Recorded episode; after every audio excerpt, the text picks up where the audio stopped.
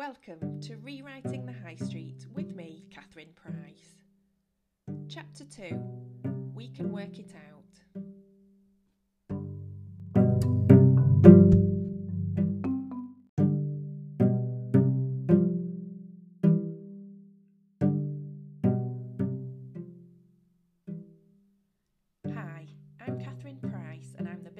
Improvement District Manager or BID Manager for Blackburn Town Centre in the northwest of England. This is a podcast series about high streets where I'm looking at the issues and challenges facing our town and city centres, how they've been impacted by the pandemic, and what's being done to revitalise, reimagine, and rewrite the high street. If you've listened to the first chapter, The State of the High Street, and you've come back for more, thank you. It's taken me much longer than I hoped to prepare and record this second chapter. The last quarter of 2021 was crazy busy with Blackburn Bid. We delivered four events in quick succession alongside preparing for year four of the bid, which started in January. It's fair to say I was exhausted by January, but I had the delivery plan for 2022 to prepare and the bid's AGM to deliver, so it feels like I'm just coming up for air. Thank you for bearing with me. Hope you'll find this podcast interesting and informative. If you've got any issues that you'd like me to address during the course of the series or questions you'd like me to try and answer, please drop me a line at rewritingthehighstreet at gmail.com. This second chapter is called We Can Work It Out.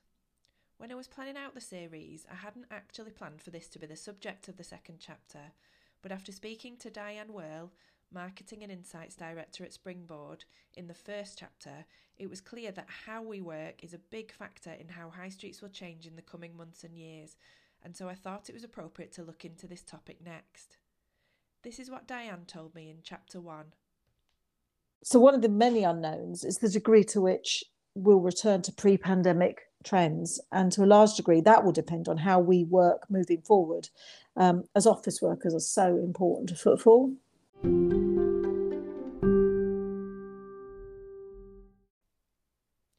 I'm sorry to start by reminding everyone of what happened at the start of the pandemic last year, but I want to set the scene for this discussion.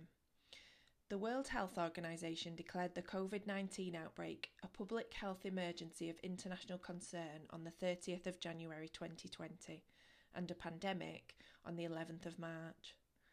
When I was looking back at the Prime Minister's statements around this time, it was really quite bleak and frightening. One of his first significant statements was on the 16th of March 2020 when Boris Johnson said, now is the time for everyone to stop non essential contact with others and to stop all unnecessary travel. We need people to start working from home where they possibly can, and you should avoid pubs, clubs, theatres, and other such social venues. The next day, I remember I went into work as normal, but all staff had a briefing where we were advised to pack up our things and prepare for working from home for the foreseeable future. I took home my laptop, two screens, keyboard, mouse, and a few files of paper and set up office in my dining room. The next day, I started to do yoga every day instead of my journey to work, which I've continued to this day, but that's another story. On 23rd of March, the Prime Minister made a national statement on television which included a very stark statement. From this evening, I must give the British people a very simple instruction you must stay at home. Because the critical thing we must do to stop the disease spreading between households, that is why people will only be allowed to leave their home for the following very limited purposes shopping for basic necessities as infrequently as possible, one form of exercise a day, for example, a run, walk, or cycle, alone or with members of your household, any medical need to provide care or to help a vulnerable person, and travelling to and from work, but only where this is absolutely necessary and cannot be done from home. That's all. These are the only reasons you should leave your home. Boris Johnson went on to say that to ensure compliance with the government's instruction to stay at home, the government would immediately close all shops selling non essential goods, including clothing and electronic stores and other premises, including libraries, playgrounds, and outdoor gyms, plus places of worship. They would stop all gatherings of more than two people in public, excluding people you live with. They will stop all social events, including weddings, baptisms, and other ceremonies, but excluding funerals. Parks were to remain open for exercise, but gatherings would be dispersed.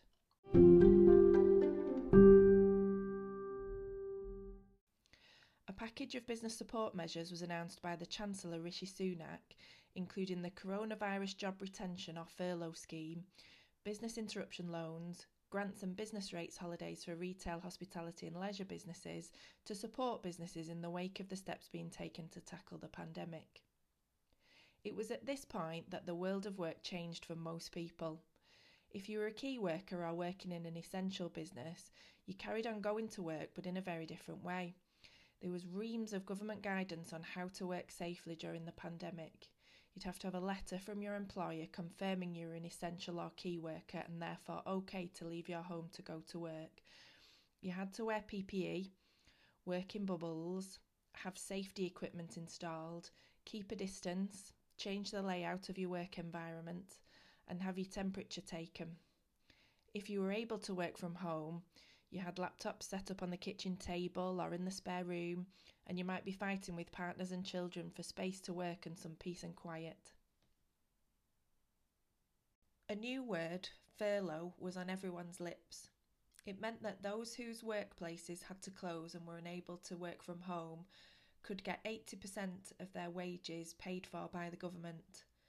This was a scheme that continued, albeit with decreasing government contributions, until September of 2021. At the time that this initial lockdown was announced, it was in the context of 12 weeks of hardship and sacrifice, and we'll get this done. In actual fact, we've been through three lockdowns, varying levels of restrictions depending on where you live, and the effect on our lives and how we work has been profound. As we heard in the first chapter, this has had a major impact on our high streets. Town and city centres are economic centres with huge amounts of employment, from the people who work in the shops, services, hospitality, and leisure businesses to those who work in offices and professional services, local authorities and public sector workers. People working in a place use the shops, banks, services, and leisure facilities. They eat and drink in the cafes, pubs, and restaurants because it's convenient. People are taken out of their workplaces and are working from home or furloughed, what becomes more convenient is online shopping, which was already having an impact on the high street, or visiting your nearest local high street or supermarket, and there's much less of a reason to visit a bigger town or city centre. As more people were working from home and therefore spending more time at home, their home spaces became more important and people wanted more space, more bedrooms so that one can be turned into an office, more outdoor space to be able to spend more time outside, more space to socialise in when you're able to, until people started to move out of bigger town and city centres and into the suburbs, where you get more house and garden for your money. This then impacts on where and how people spend their leisure time, going to more local pubs and restaurants. Sales of houses, furniture, and garden products boomed during the work from home period, with long delays on deliveries for popular items like desks and garden furniture. I moved from my dining room to the spare bedroom and converted it to a home office, and my contract was changed from being office based to being a field officer, working between home and the town centre, which has really suited me.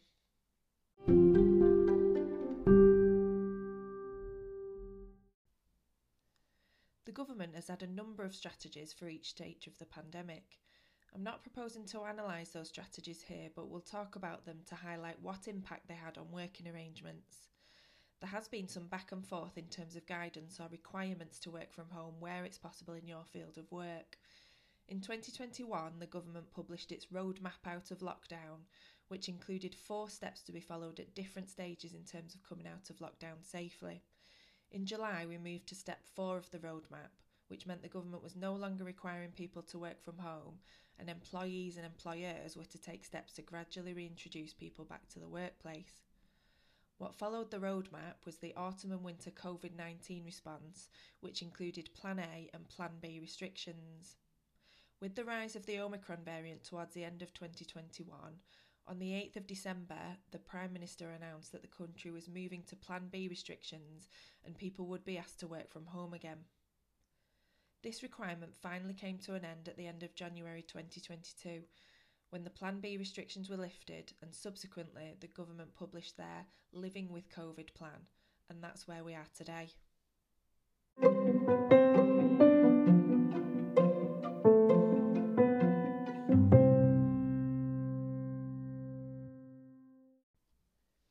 Prior to the pandemic, working from home in the UK was the exception, not the rule. Based on data from the Office of National Statistics, or ONS, the proportion of workers reporting that they worked exclusively at home in January and February 2020 was just 5.7%. In April of the same year, this rose to 43.1%. At the same time, 46.6% of people in employment said they did some work at home, and of those who did some work from home, 86% did so as a result of the COVID 19 pandemic.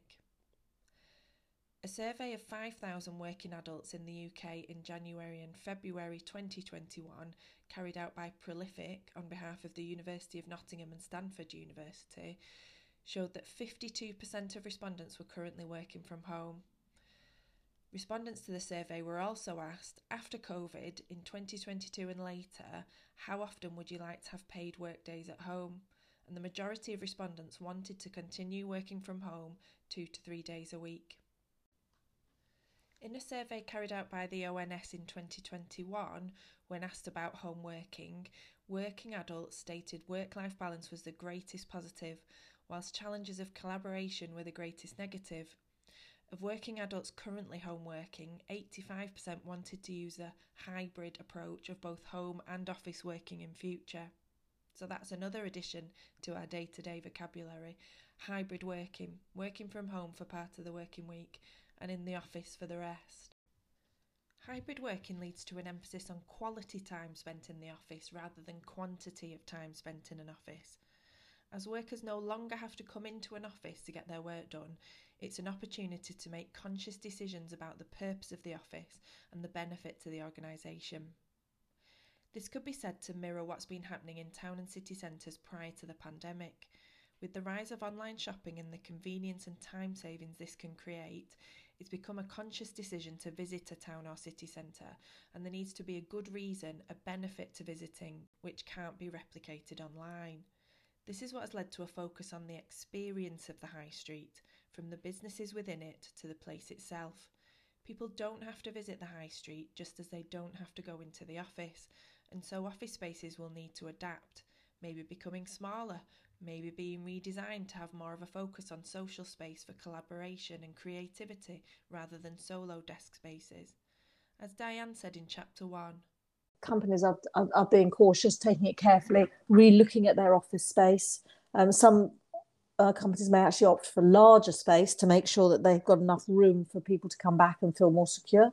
Others may downsize, and all of this will impact our city centres. And you know, people may decide if they were hybrid working to come in more in the evening. So when they are in the office, they may extend their day, go out for lunch or dinner, and go and see a show or a film, go shopping in the evening. So retailers may need to look at whether they stay open later they may come back more at the weekend. You know, and Saturday and Sunday may become even more important as shopping days because they simply can't get back into the city during the week if they're working at home so much. So these are the changes we're, we're watching very carefully to see whether that will actually change.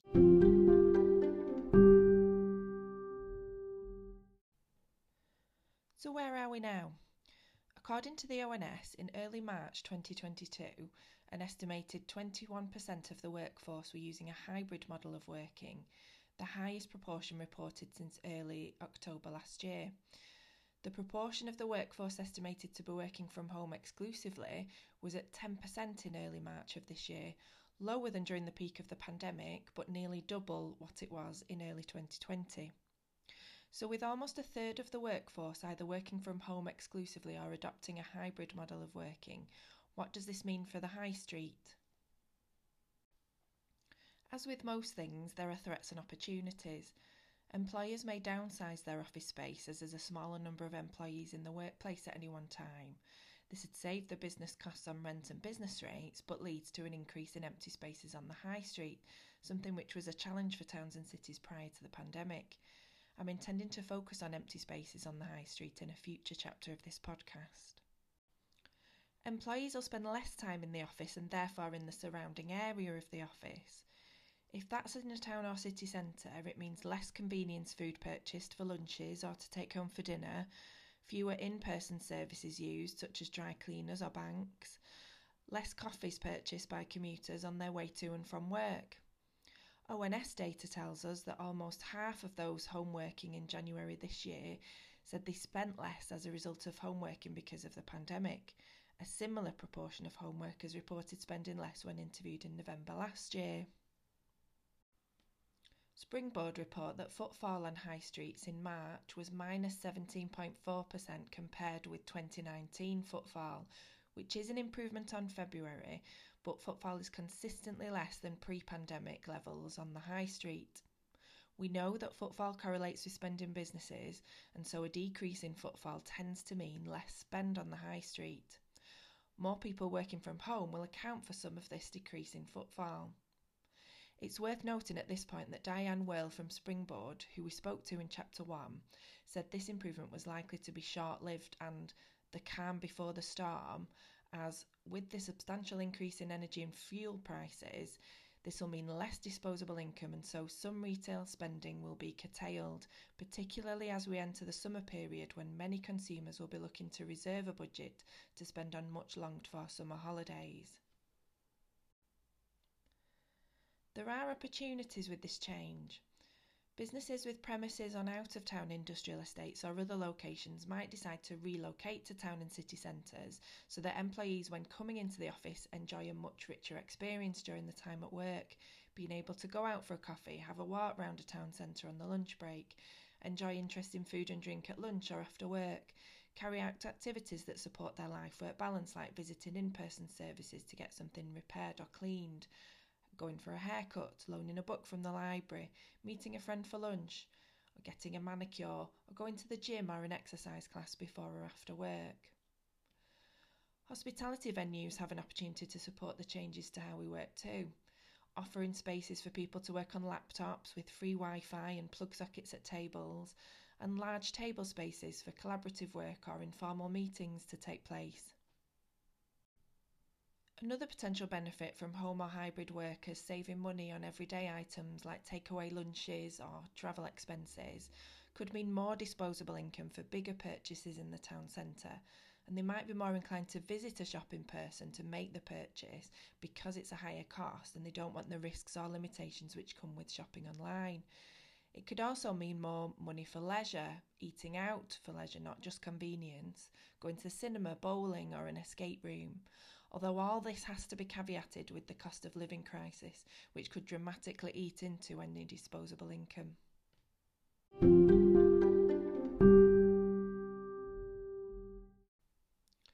Working from home is not the only change to the world of work which impacts on town and city centres.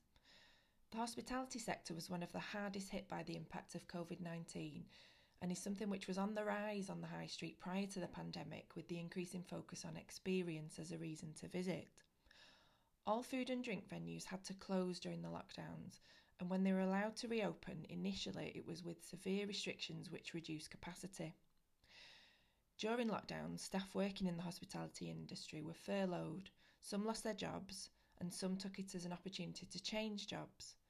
Hospitality is a difficult industry with long, unsociable hours, and in the case of roles like chefs, highly skilled but on disproportionately low pay and benefits. People look to improve their work life balance and realise they could get a low skilled job with more regular working hours for similar pay. So, this meant that some businesses struggled with a lack of staff when they reopened and have struggled to recruit. You've probably been out for a meal or a drink somewhere since lockdowns were lifted and felt the impact, with long waits for food or drink or reduced opening times at restaurants. Hospitality businesses have struggled to recruit and are still struggling. Some businesses have closed as a result of a combination of a lack of staff, difficulty with supplies, and rising input costs. Retail has also suffered, with the pandemic exacerbating existing issues and large retailers like Debenhams and the Arcadia Group closing, leaving some staff with no option but to move to other sectors outside of the high street.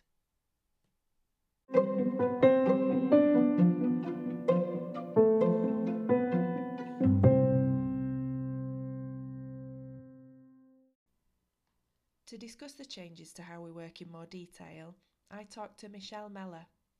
Michelle is Managing Director and founder of the Cummins Mellor Group, incorporating Cummins Mellor, CJ UK, and Personnel Checks based in Blackburn Town Centre.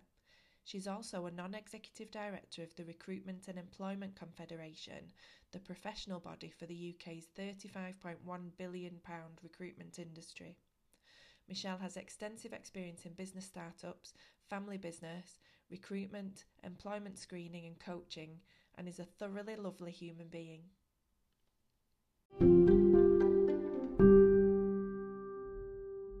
Hi, Michelle. Hi, Catherine. What's been the impact that you've seen in the hospitality industry as a result of the pandemic? The hospitality sector in specifically is in a very different landscape now. So, you know, we've still got we've still got lots of chefs working out for us, and we're still able to service our customers. But it is, you know, it is it is very different. The hospitality industry, you know, is is well known for being, you know, it's certainly in many cases, and certainly the cases of a chef, it's it's high skill. You know, it's not low skill, but the the pay yeah. isn't particularly brilliant. Yeah. And what a lot of what a lot of workers in that industry have done is because obviously hospitality businesses are closed down have gone to other sectors in other areas yeah. um, and seen that you know they've had a bit of a wake up call and seen that they don't have to work weekends they don't have to work long shifts split shifts they can earn more an hour by driving you know um, a Deliveroo van or a DHL yeah. van and then yeah. the, you know the but you know anyone knows this I mean we are through and through hospitality people because that was our original training Right. If you've got if you've got hospitality in your DNA, you know, mm-hmm. you've got it in your DNA and being a chef is, you know, a very skillful, very sort of creative, passionate job done well. And, you know, it's not the same as making deliveries. So whilst, you know, I do believe that for the short term there is a there is a change, what we have to do is is think we think of different ways of bringing people back into the industry and then obviously bring the next generation through which is going to take a little bit a little while. Mm-hmm. but um you know a, a, lot of our our chefs are doing the work because they love it. So you know it's about how do we sort of rethink the hospitality industry? And it's not just hospitality it's lots of sectors since the pandemic. The world of work has changed and yeah. how people do that work is you know very different now. People want flexibility. They want to fit lots of things in that they couldn't do before. They want to pick the kids up from school. They want to care for elderly parents. They want to have a day off you know and you know the hospitality sector recognizes that it needs to kind of try and accommodate that but also still do what it's always done best which is be this amazing industry that allows everyone to relax and enjoy themselves. Mm. So it's finding that balance between how you do that, but you know also how you you, you factor the workers into the industry and, and do it with care and attention, and so that they feel part of that. Do you think it's a, a, almost a necessary shake up that um, perhaps the uh, the work life balance of people, particularly in the hospitality industry, but the service industry as well, perhaps enough enough consideration and support wasn't given to them, and that became very apparent um, with the pandemic. I think you could argue that's been the case across a lot of sectors. Yeah. Um, you know, I, I, there are some brilliant hospitality operators out there who do look after staff and do train and and do. I, don't think i think i don't think this challenge is just with the hospitality industry. I mean pre-pandemic and pre-covid we had a massive staff shortage in the industry. I mean it's always been what we call in the recruitment industry a candidate driven market which basically means if you've got a person with skills whether that's a chef or a front of house person it might be a housekeeper it might be a sommelier you know the the really good skilled operational jobs within hospitality. If you had a really fantastic candidate you could ring your contact clients tell them who you've got and they basically you would place them. So you know that's what we call a candidate driven market. And you know it seems to me that everywhere i mean you know we work in the hospitality we work in the recruitment industry we work across many sectors. I sit on the board of the Recruitment and Employment Confederation. We support three and a half thousand recruiters across the UK who are all at the coalface of every sector you can think of, and everyone is screaming out for people.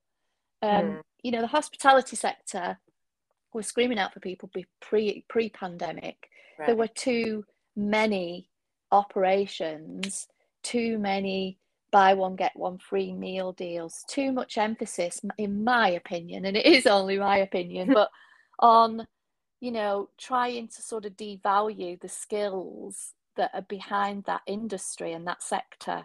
You know if you go to catering college and you work in this industry it is hard work. Mm-hmm. and you know you have to be skilled to know what you're doing. It, it's a you know it's it's it's a technical environment in many cases professionals who are trained in the industry really need to know what they're doing. And often i think i think it was undervalued. So you know did people really appreciate just what what went into a meal and how you put it together and the service behind that?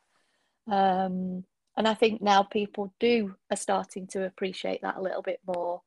Um, and you know a lot of places unfortunately are not there anymore because you know it's the survival of the fittest and the people who do treat staff well and and can accommodate all the things that you know employees are expecting from a job and the world of work now um, needs to be factored in whether you're in hospitality or whether you're in engineering or whether you're in you know um, logistics. It's right across the board the, the the, the expectation on people's employment and jobs has, has completely changed what changes have you seen within the Cummins Mellor group? Prior to the pandemic, we did we didn't have what's called remote working as such as, as we have it now. Right. But we always had flexibility with our team members, with our members of staff, with our colleagues. You know, if people needed to take time off, people needed to work at home. We did that as part of the course. It wasn't set in stone, mm-hmm. but it wasn't unusual to say, right, well, I'll just stay at home this morning. I've got some what we call eyes down work to do as opposed to heads up work. And I'm going to stay at home because I don't get interrupted. And we would say that's absolutely fine. I mean, now it's become a, a formality and flexibility is the name of the game for everyone, I think. Mm-hmm. Uh, interestingly enough, I was reading something the other day and um, it was saying what, you know, still post, I mean, we're not out of the pandemic fully, but people are back at work. Yeah. But I was reading three quarters of job adverts still fail to mention flexible working. And really, you know, flexible working, including remote working, including part time. And, you know, flexibility is hugely critical to the talent attraction that everybody is facing, not to mention talent retention. So it's got to come into play because, you know, we can see what's happening I don't know how familiar you are, but lots of people are resigning, lots of people are moving in the jobs market now. Mm. And, you know, for me, it's about let's not talk about people resigning, let's talk about retaining our people. And it's things like flexible working, which is hugely important yeah. now. I mean, the biggest single number one ask of the pandemic was to work from home. Yeah. So we can't expect people to now go back to how it was. No. Um, and if you're advertising a job, if you have a role to fill, you have to, you, you know, you're going to get the best people if they know that they've got some flexibility within how they can do that work and more importantly, where they can do that work from. You know, there's a lot of good things came out of the pandemic, a hmm. lot of good things. Um, and I think, you know, the way people work now and how they go to work is is got to be one of those one of those advantages of it, I think. So yeah, I mean, how we work now, um, you know, we're working the hybrid model. I mean, I, I, like to think most people are, but being in the Recruitment and Employment Confederation, we're seeing that that actually doesn't play out all the time. I mean, flexibility and autonomy, training and development, I think, are high on the agenda of any organisation now. Um, we probably average around three days in the office and two at home, or two days in the office and three at home. But you know, it's very much led by what everybody wants to do because, as everyone has noticed, in terms of output, there is no difference. I mean, we are so busy at the minute, Catherine. The demand for staff and mm-hmm. recruitment is so high. I mean, it's never been higher. We have wow. There yeah. are 1.2 million vacancies live at any one moment. I mean, that's the highest it's ever been.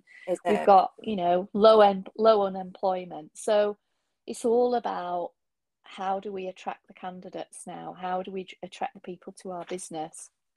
So, you know, many of our team choose to come into the office and work because they love being with the team members uh, but but equally, we give them the choice. And you know, if our managers and leaders need everyone in to come in to talk about a plan or a project or to get some ideas, then people come in. Mm-hmm. But you know, if we're not we're not doing that every day, if people are just getting on with their job, then they choose to do it from where they do. I mean, obviously we've got ongoing training and development, and again, people will come in to do that together, or they'll they'll do it online. It depends on what we're doing, but as a business, we have to flex and consider not just what we need to happen as a business, but how it impacts everybody else.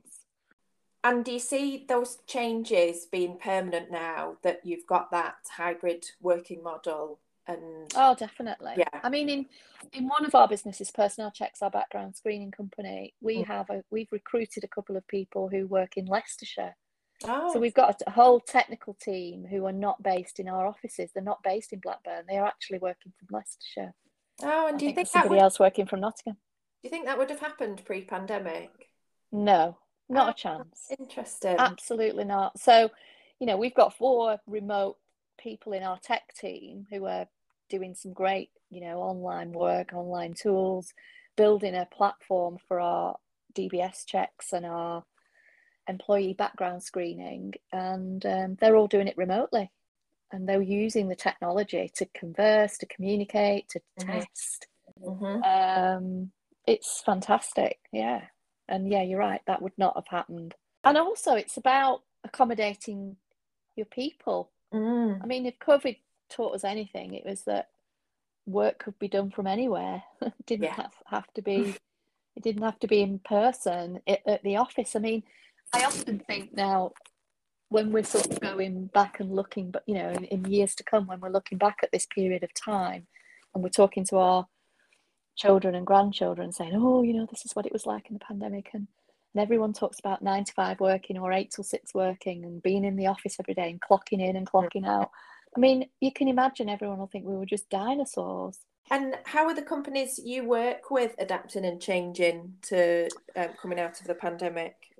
Yeah, I think I think the biggest number one thing that people are struggling with is getting the right skilled people into their organization. I mean, you know, we regularly sit around on forums and we look at all the statistics coming out of government and, you know, we, we have I'm talking with my REC hat on now and you know many organizations are writing their business plans and predicting 15% growth in this next year and but the thing that's going to obviously stifle that growth is not being able to get the people. You know, it is serious to really consider how a people plan in line with a business plan is really factored in there. I think, you know, the number one thing is to ask is, is there a people people plan central to the business plan? You know, when you when you're forecasting mm. growth, because everybody everybody seems to be growing, everybody seems to be busy and so you look at the future when we, we do it you know you forecast and mm. the thing that will stop us from growing is the people so whilst everybody is struggling to find people it's finding people with the right skills so i think a real emphasis on upskilling and reskilling and thinking about different ways of how we bring talent pipelines into our business and looking at more diverse diversity and inclusion and really thinking very hard about right well what can we do to bring more people into the workplace and that flexibility you know whether it's women working from home i mean the statistics around women stopping work during the pandemic are incredible really i mean so many women left the workplace and thinking, well, how can we get them back in? You know, how can we offer that flexibility? How can we offer part time working, hybrid working? Because there's so many skilled people who have not come back who could do. So it's thinking round corners.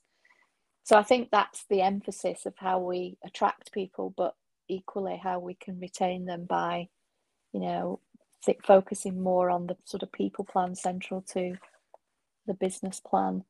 Uh, you know, I get so many phone calls, or clients ringing me up, or yeah, I mean, the biggest thing I when I'm talking to clients, I'm talking to our leaders in our own business, when I'm sitting on my with my board hat on, I'm I'm I'm saying, you know, we need to ask, is there a people plan central to the business plan? Because without the people, you don't have a business.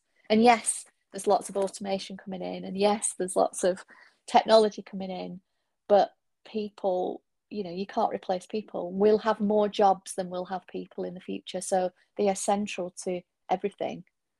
Um, and we've got to make sure that we're the skilled they're skilled right? And you know we've got a huge job on our hands now in how we transition the people who have come out of the sectors that are no more. I mean you you deal with retail a lot don't you in the mm. high street? Yeah. You know we look at people in the retail sector and you look at the skills that people in retail have got how can they transition to other sectors to customer service to account management to the digital sectors where you know client facing or you know being brilliant on the telephone matters? And so how can we pick those strengths up and and skills and and obviously tailor them to what we actually need now um, as opposed to what we needed before? If that makes sense yeah, no, it does. And do you think there is a, a skills shortage, or is it about properly matching people's skills with the jobs that are available? I think there is a skill shortage. Right. Um, I think we need to. Everyone talks about the digital skills in being in sh- in short supply, but you know the way the jobs that are coming through the, the job roles in technology now, you know, in computer science, in software programming, in software engineering. Um, so, yeah, there are lots of digital opportunities out there without question, and that's where it's going. But do you know, it's about trades as well. It's about, I was speaking to one of our clients last week who provides um, who needs engineers because they they make uh, air conditioning units, but the air conditioning units they're making now uh, are all to do with sustainability, they're all to do with green agenda, with the environment, with net zero, with carbon neutral. So we need engineers to be skilled to know what how to do the, the job that they've always done, but how to do it in the new way of doing it. Mm-hmm. And you know, he can't grow his business because he hasn't got engineers who are trained to do it digitally or to understand emissions and CO2 and carbon neutral and the technology that is required to provide the air conditioning units mm-hmm. so that this is done in a sustainable way. And that's just one example. Mm. so um, you know there is definitely a skill shortage. You mentioned you're based in the beautiful cathedral quarter in blackburn town centre. How important is it for you and for cummins mellor to be based in a town centre it's a really good question post pandemic because you see mm. what's happened in the cities, and I mean, London is a great example of, of actually, you know, it's the slowest city to come back actually. Um, and I don't know if you're aware of how many remote areas of Scotland are actually the demand for people is much higher, and they're in much more remote remote place. So, right, I think I think location was and was being the operative word vitally important. Hence mm. the reason we moved from our offices of 20 years over in Accrington to the Cathedral Quarter. Right. You know, I'm very much, I'm genuinely very much a massive believer in you are your environment. In, you know, and we're in work a long time, aren't we? I mean, pre-COVID, we're in work. You know, we probably spend more time with people at work than we do with the people we live with and yes. look after. So you know, of course, 19 has completely changed the world of work and the location. Um, but I do still honestly believe there is a place for a, a, a, an office or not just office, you know, the, the place of work is a vitally important area for people to come together to do great work. And I think the workplace has to offer so much more than just a desk and a chair or, you know, an operations floor or a shop floor where you, it's got to give to give something different. Um, and I think that's what we need to to be thinking of now. How do we get our people back to the offices back to the workplace where there's there's something not it's not just about the work there are other things there that you can't have at home it's got to have something different hasn't it yes um so you know the work we brought everyone to blackburn because i genuinely believe i mean hand on heart that we have got the best offices in lancashire there is no question in mm-hmm. that you know we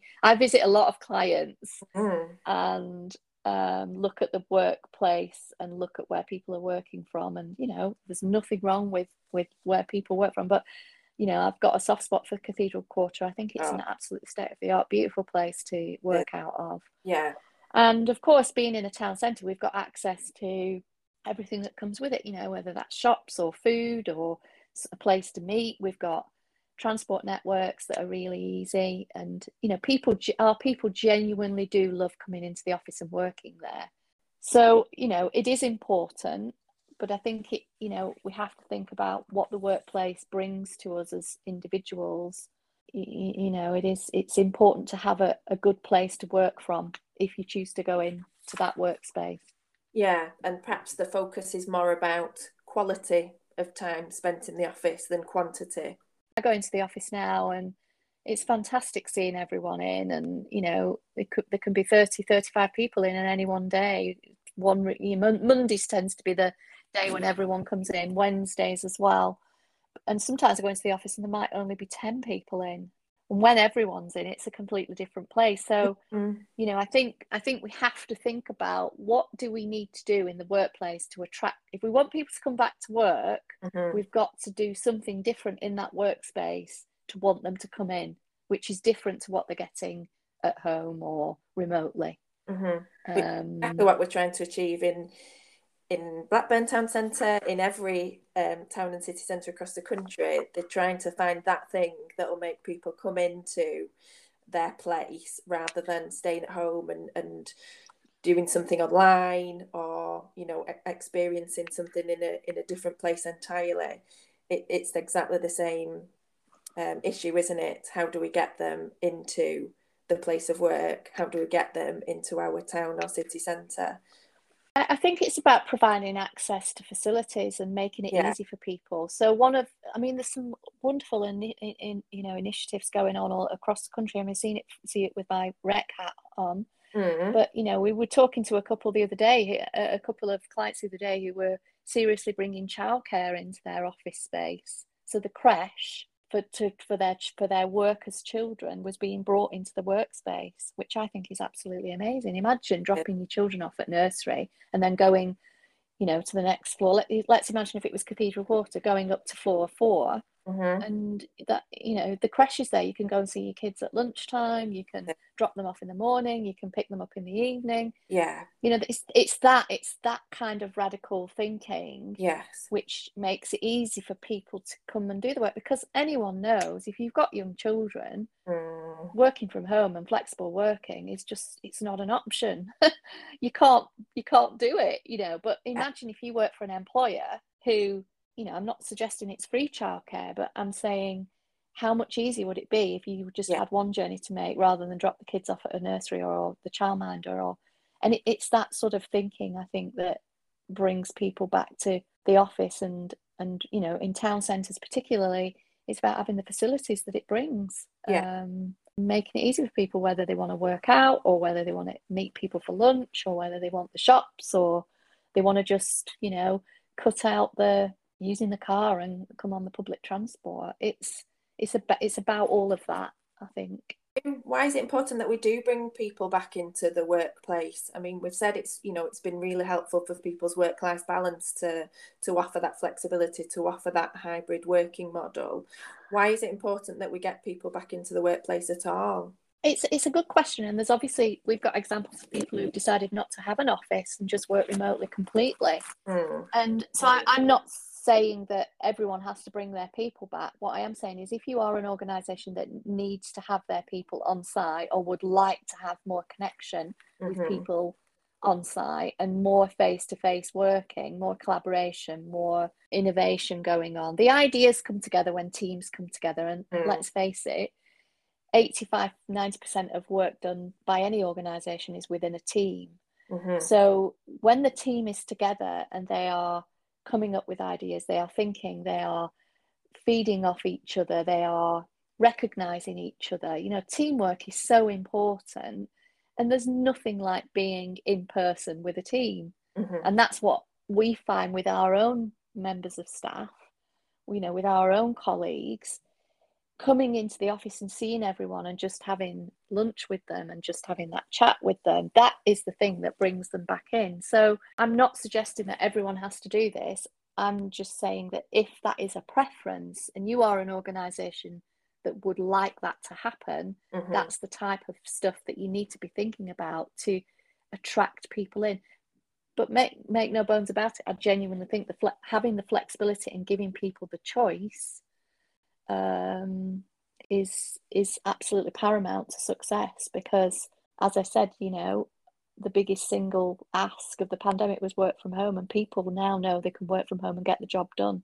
Yes, but as I can only talk about my own business, and I know people do like the flexibility of working home, but they also love to come into the office and they want something that connection, the people, the chat, the community, when they come into the office you know the fun side of it, it can, yeah.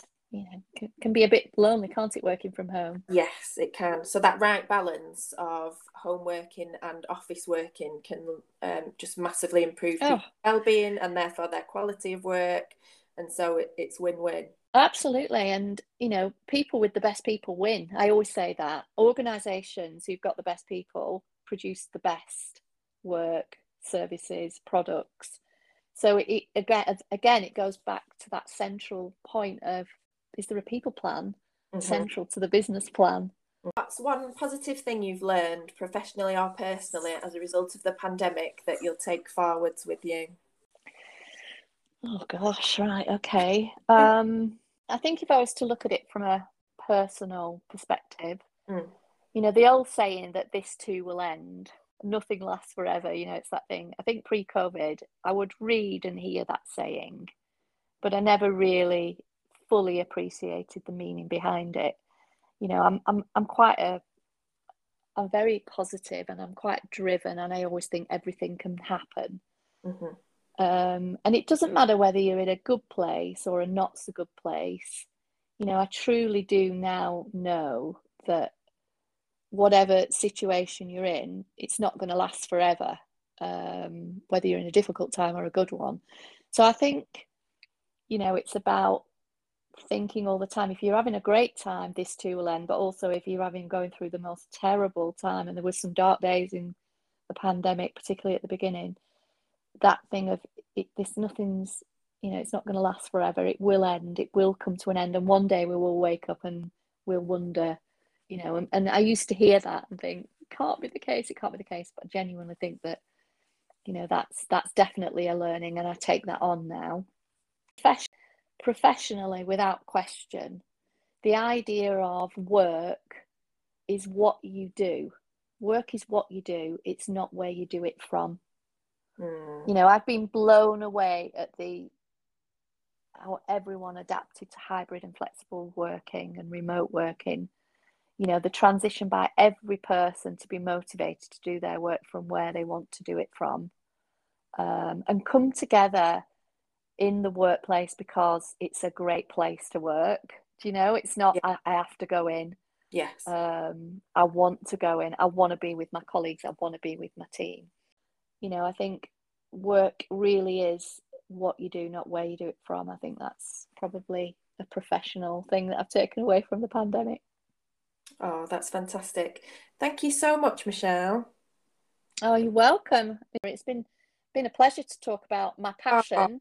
Oh, I've been I've been in recruitment a long, long time and running and owning our business and building it from scratch is you know it's like your baby and um, it's so lovely to talk about my industry you know we have the best job in the world as recruiters it can be frustrating at times but it's absolutely fantastic when you know we can grow a business and we training recruitment consultants to help our clients. And um, you know the world of work is a fascinating place at the minute. It's never been as interesting as it is right now. So i feel very lucky to have been able to share some of that with you today catherine. Thanks for the opportunity. Oh thank you. And i've thoroughly enjoyed talking to you and hearing all about it as well. Thank you so much. I really appreciate it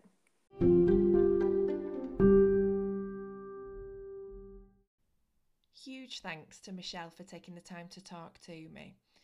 Key things that Michelle said are that employers need to adapt to the needs and expectations of employees now. As she said, the key ask of the pandemic was to work from home, and we can't now expect people to go back to how it was before the pandemic. And allowing people to work flexibly is how you're going to attract and retain the best staff. It's about finding that right balance between home and office working. But what is important is that quality of time in the office and employees working together, having a real purpose for when people come together, working as a team, and giving people a reason to come into the workplace, something which they can't get at home. That's where town and city centres have a part to play. I love what she said about the ideas come together when teams come together. Michelle also talked about a skills shortage and not being able to keep up with the jobs that are coming through. I think that's an opportunity for high streets, using empty properties to provide adult skills and training centres which meet that skills shortage, tailored to local needs so that we can bridge that gap. It's something which could come out of the local skills improvement plans which are being piloted across the country, working with chambers of commerce and further education institutions, and which Michelle is involved with. So,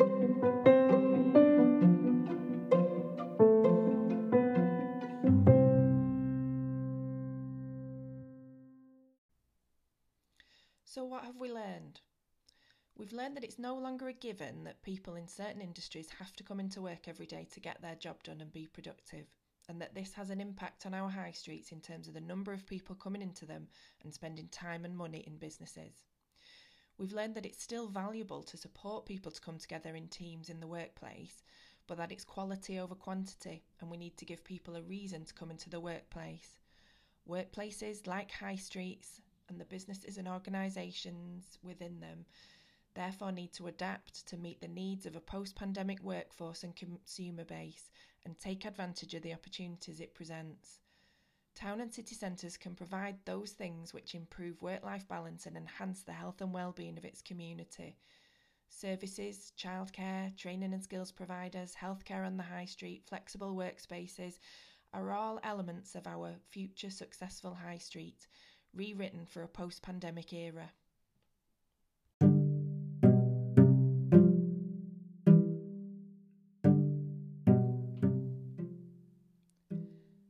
Podcast was written and presented by me, Catherine Price, and produced using Anchor FM. The artwork was created using images by Macrovector and Starline, courtesy of freepik.com. Thanks for listening.